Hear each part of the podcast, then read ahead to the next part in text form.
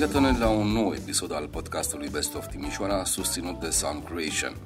De această dată vorbim despre cea de-a doua ediție a proiectului Romanian Chamber Orchestra, care reunește sub bagheta maestrului Cristian Mocelaru muzicieni români plecați în străinătate, dar nu numai.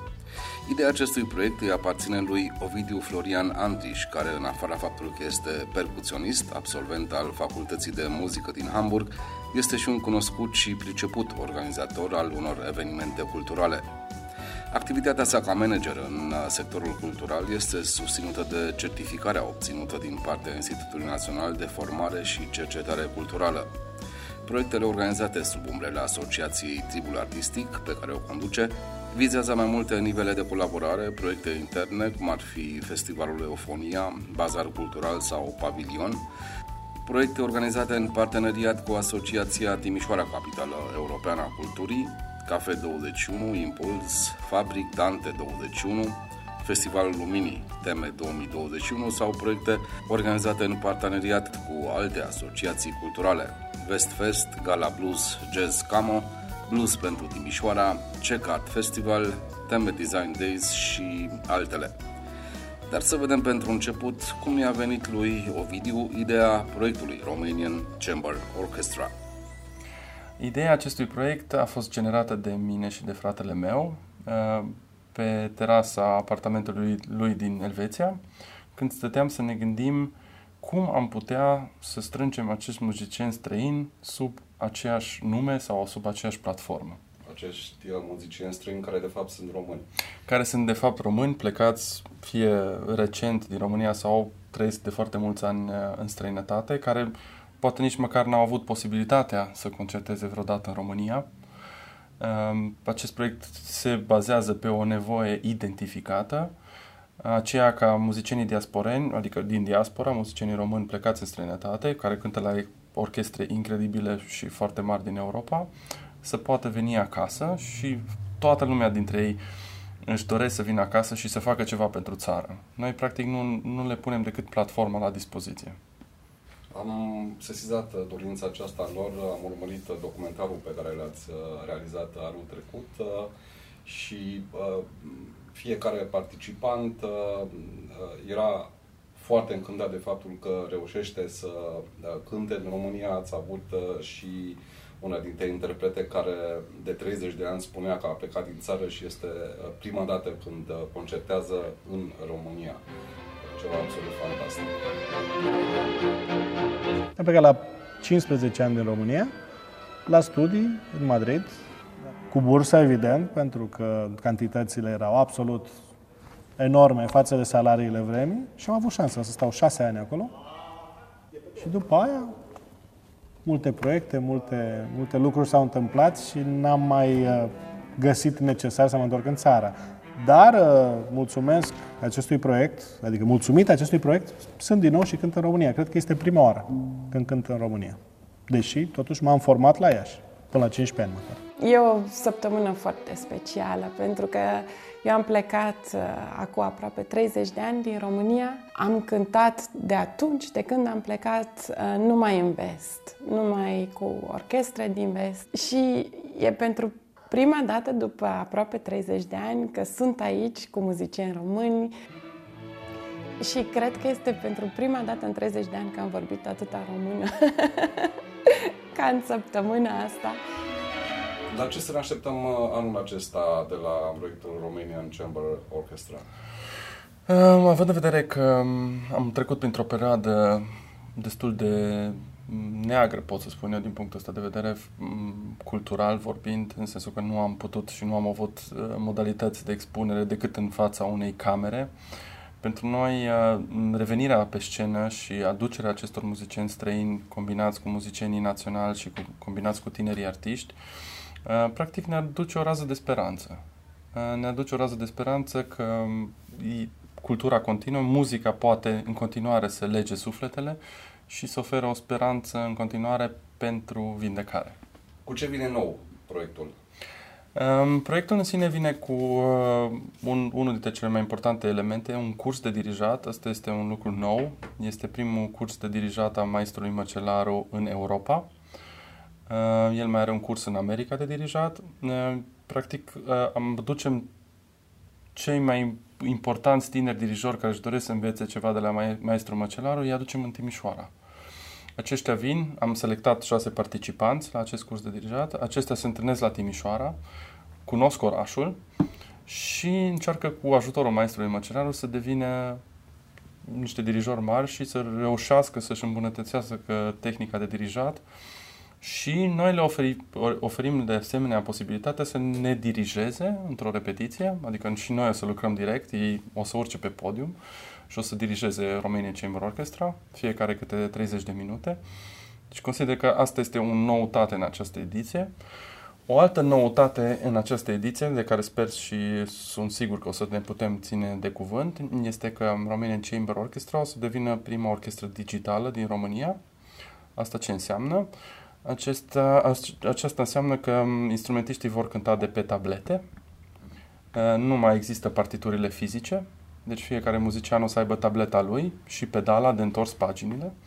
Asta este o noutate imensă pentru România, nu există așa ceva. Deci, practic, o să devenim prima orchestră digitală din România. Pur și simplu ne-am dorit să devenim o orchestră digitală, mai ales că, din cauza pandemiei, trebuie să cântăm de două ori în aer liber, ceea ce nu se întâmplă foarte rar la muzica clasică, fiindcă nu există o acustică. Vom cânta pe data de 18 în grădina de vară Capitol, la Filarmonica Banatu, și în fața Ateneului din București în data de 19. Și acolo, practic, asta a fost ideea generatoare. Ehm, paginile care pot zbura din cauza vântului. Și am căutat o soluție. Și soluția tehnică a fost să facem niște parteneriate de la stativele de tabletă la, stable, de la, la tabletele în sine împrumutate uh, și până la achiziționarea de pedale pentru toate tabletele. Deci uh, a fost un pic de muncă, dar sperăm să putem să reușim acest lucru și să fie un lucru inedit.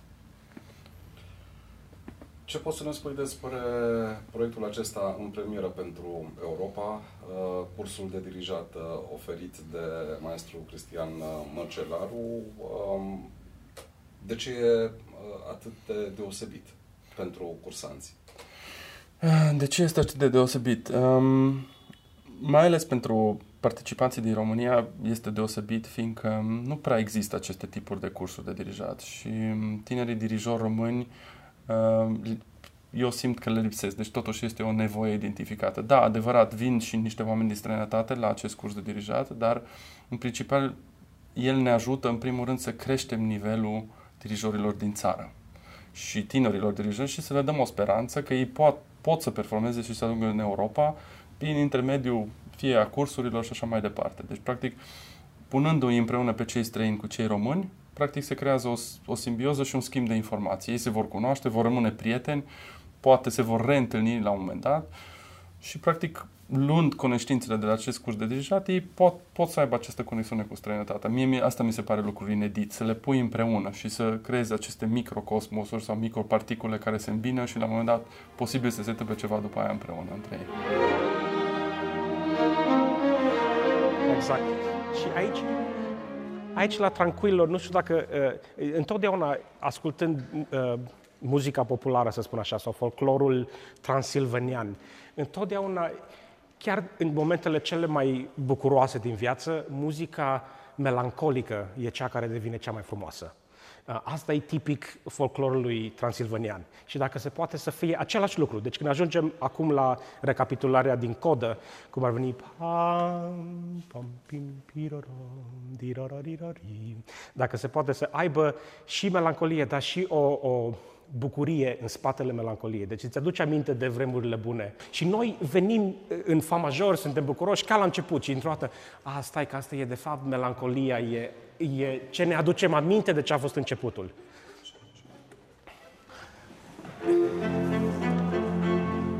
Atât de mult optimism. Și acum,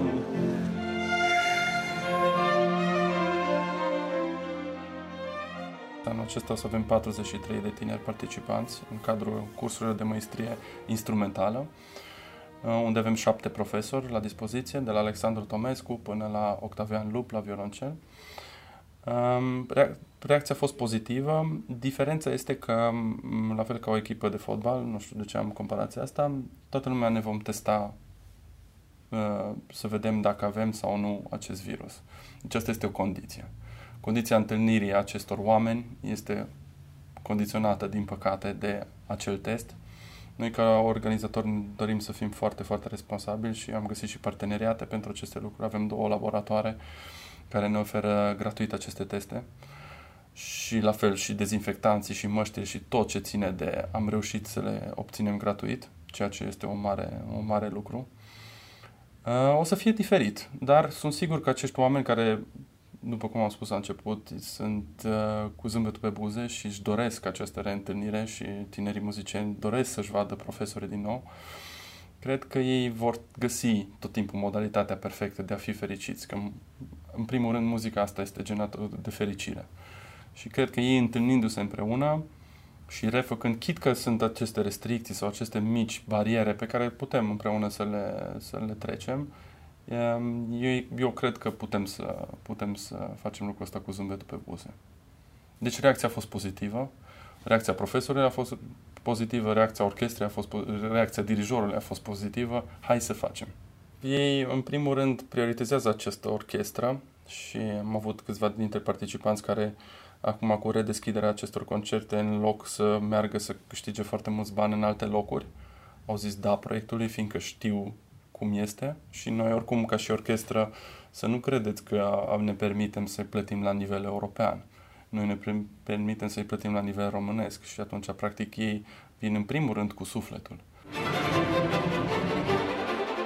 Lucrăm cu frecvențe, lucrăm cu sentimente, lucrăm cu energii se face un mare mix între toate aceste componente, care în această formulă care este Romanian Chamber Orchestra este un mix de foarte multă pasiune, dedicare, perfecțiune, gândire, inteligență muzicală.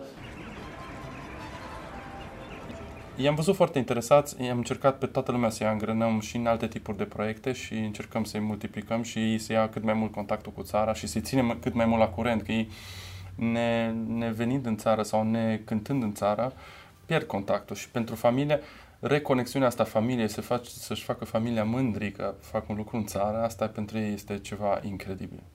Deci mama ta să vină la un concert în România după 30 de ani când uh, tu nu ai cântat în România, cred că este cel mai frumos lucru care poți să-l aduci pe pământ unui, un, unei mame sau unui tată sau unui părinte sau unei rude. Din acest punct de vedere, cum uh, crezi că se va dezvolta acest proiect? Um, avem o viziune foarte, foarte importantă pentru el și dezvoltarea lui este foarte importantă. Uh, în afară că noi și în prima ediție și în a doua ediție am concertat doar în plan local, ne dorim să arătăm și Europei ceea ce putem noi face ca, ca, ca români și anul viitor ne dorim să concertăm în foarte multe orașe din Europa. Am stabilit deja o conexiune foarte bună cu institutele culturale române și încercăm să plănuim un turneu internațional anul viitor. Deci asta înseamnă că odată ce ne-am întâlnit noi ca români într-un proiect, acum ne dorim să arătăm și altora cât de buni putem să fim și uh, cel puțin școala de coarde românească a fost tot timpul recunoscută în străinătate. De, au fost oameni care au plecat chiar și în anii 80, 90 și au găsit loc în orchestre. Eu, uh, trăind 8 ani de zile în Germania, să zic că nu a fost orchestră în Germania unde să nu întâlnesc un român. Simplu. La Hamburg, unde am trăit eu, în orchestra operei erau trei români. Simplu. Deci, în Braunschweig, unde mergeam și colaboram, erau cinci români. În Kiel, peste tot unde am fost, în fiecare orchestră există cel puțin un român. Ceea ce este magnific să știi că ai toți oamenii ăștia și ne dorim chiar prin proiectul ăsta să facem o cartare a muzicienilor care cântă în Europa. Nimeni n-a făcut lucrul ăsta, nimeni n-a stat să, să facă o listă cu ei. Unde sunt muzicienii noștri? Exact. Unde sunt românii?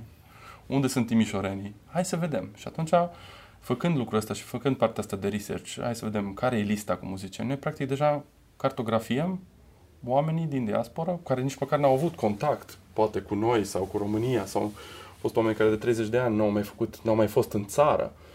Noi dorim să facem o cartografiere și cred că prin proiectul ăsta putem să reușim lucrul ăsta. Deci cam asta ar fi viitorul. Viitorul ar fi manifestarea în internațional, continuarea tuturor uh, microparticolelor care se fac în cadrul proiectului, dar și cartografierea muzicienilor români care sunt în străinătate. Chiar aveți capacitatea asta de a face, mai ales uh, citind uh, CV-ul tău și experiența pe care o ai. Uh, aș dori să uh, îmi spui uh, cum uh, se leagă partea artistică cu cea administrativă. Am văzut că ai și studii de management cultural uh, și uh, chiar niște performanțe notabile și în domeniul acesta.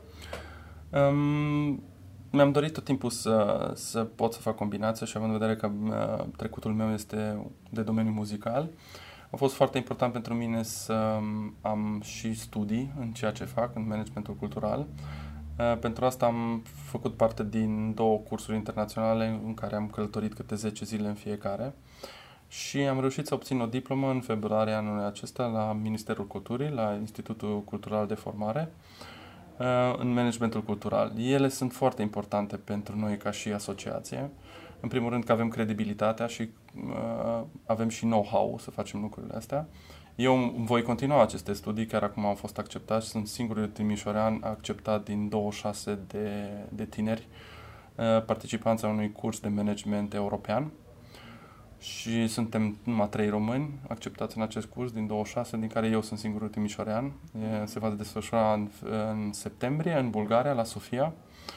E, și el conclude la Budapesta în uh, cea mai mare conferință de muzică uh, din Europa, care se numește WOMEX. Va fi anul acesta la Budapesta, acolo se, întâlnesc, se întâlnesc toate tipurile de muzică. Am fost participant și anul trecut, am fost în Finlanda, tot în cadrul unui curs. Uh, la aceeași conferință a fost un spectacol total. Uh, practic, oameni uh, de, de la impresari până la artiști, până la agenți, până la oameni de management cultural, toți să se întâlnească, 3000 de oameni împreună. A fost ceva, uh, ceva incredibil. Și având această pregătire în domeniul managementului cultural, o să deviem un pic de la subiect și o să te întreb despre uh, cum vezi uh, proiectul Timișoara Capitală Culturală. Iată acum uh, s-a amânat pentru anul 2023. E acesta un avantaj pentru Timișoara? Da, este un avantaj pentru Timișoara, deoarece câștigăm puțin timp uh, pentru a termina proiectele de infrastructură care erau plănuite, dar este și un dezavantaj, fiindcă până acum aveam totuși o echipă artistică uh, foarte bine, foarte bine pusă la POC, care a funcționat, zic eu, foarte bine și în 2019 s-au implementat foarte multe proiecte. Uh, deci și plusuri și minusuri pentru lucrul ăsta. Na, uh, pandemia nu i-a ajutat să rămână ca o echipă împreună și s-au întâmplat multe, multe lucruri care erau normal să se întâmple, fiindcă practic lumea culturală era închisă din punctul ăsta de vedere. Uh, este o mare oportunitate pentru oraș și eu cred că putem să o exploatăm cu foarte mare inteligență. Știu, au fost discuții și așa mai departe, dar consider că ele sunt irelevante cât timp noi ne facem treaba. Și în primul rând trebuie să facem treaba și apoi să discutăm. Deci tot timpul dacă uh, uh know-how și tot ceea ce știm și energia și motivația o investim într-un lucru, nu are cum să iasă ceva rău. Um, din punctul ăsta de vedere, la fel ca și acolo, dar la fel ca și la noi, Uh, proiectul nu este făcut de mine, este făcut de o, o echipă de oameni și oamenii sunt foarte importanți. Uh, noi acum, practic, pentru România Chamber Orchestra suntem șase oameni într-un birou, de la mine ca și project manager, la Georgia Harasim, directora de comunicare, Simona Herțe, care este managerul administrativ, ea se ocupă de acte, până la Rebecca Stan, Diana Lai, care se ocupă de participanți, respectiv de orchestră, și la designerul nostru, Alex Brad. Deci, practic, și la capitală și aici proiectele sunt făcute de oameni. Dacă oamenii ăștia sunt conectați la lucrurile astea și își fac treaba în fiecare zi și au și suportul necesar, atât financiar cât și de infrastructură, că infrastructura e foarte importantă la orice lucru, n-au, lucrurile astea n-au cum să nu reușească, e simplu. Ca infrastructură în domeniu, dacă tot uh, ai adus aminte, uh, ce lipsește Timișoarei? Uh, pot să spun ce avem și ce lipsește pot de asemenea. Um, primul rând, publicul timișoran este un public foarte divers. Într-o zi pot, pot, poate să fie plin la un concert, în a doua zi la același concert poate să fie gol. Deci, uh, um, practic, cred că ce ne lipsește Timișoara e să ne cunoaștem publicul, în primul rând. Adică să ne cunoaștem ce îi oferim. Uh, dacă îl cunoști, știi ce îi lipsește. Deocamdată noi tot generăm lucruri și tot facem, dar nu avem un studiu făcut în domeniul respectiv.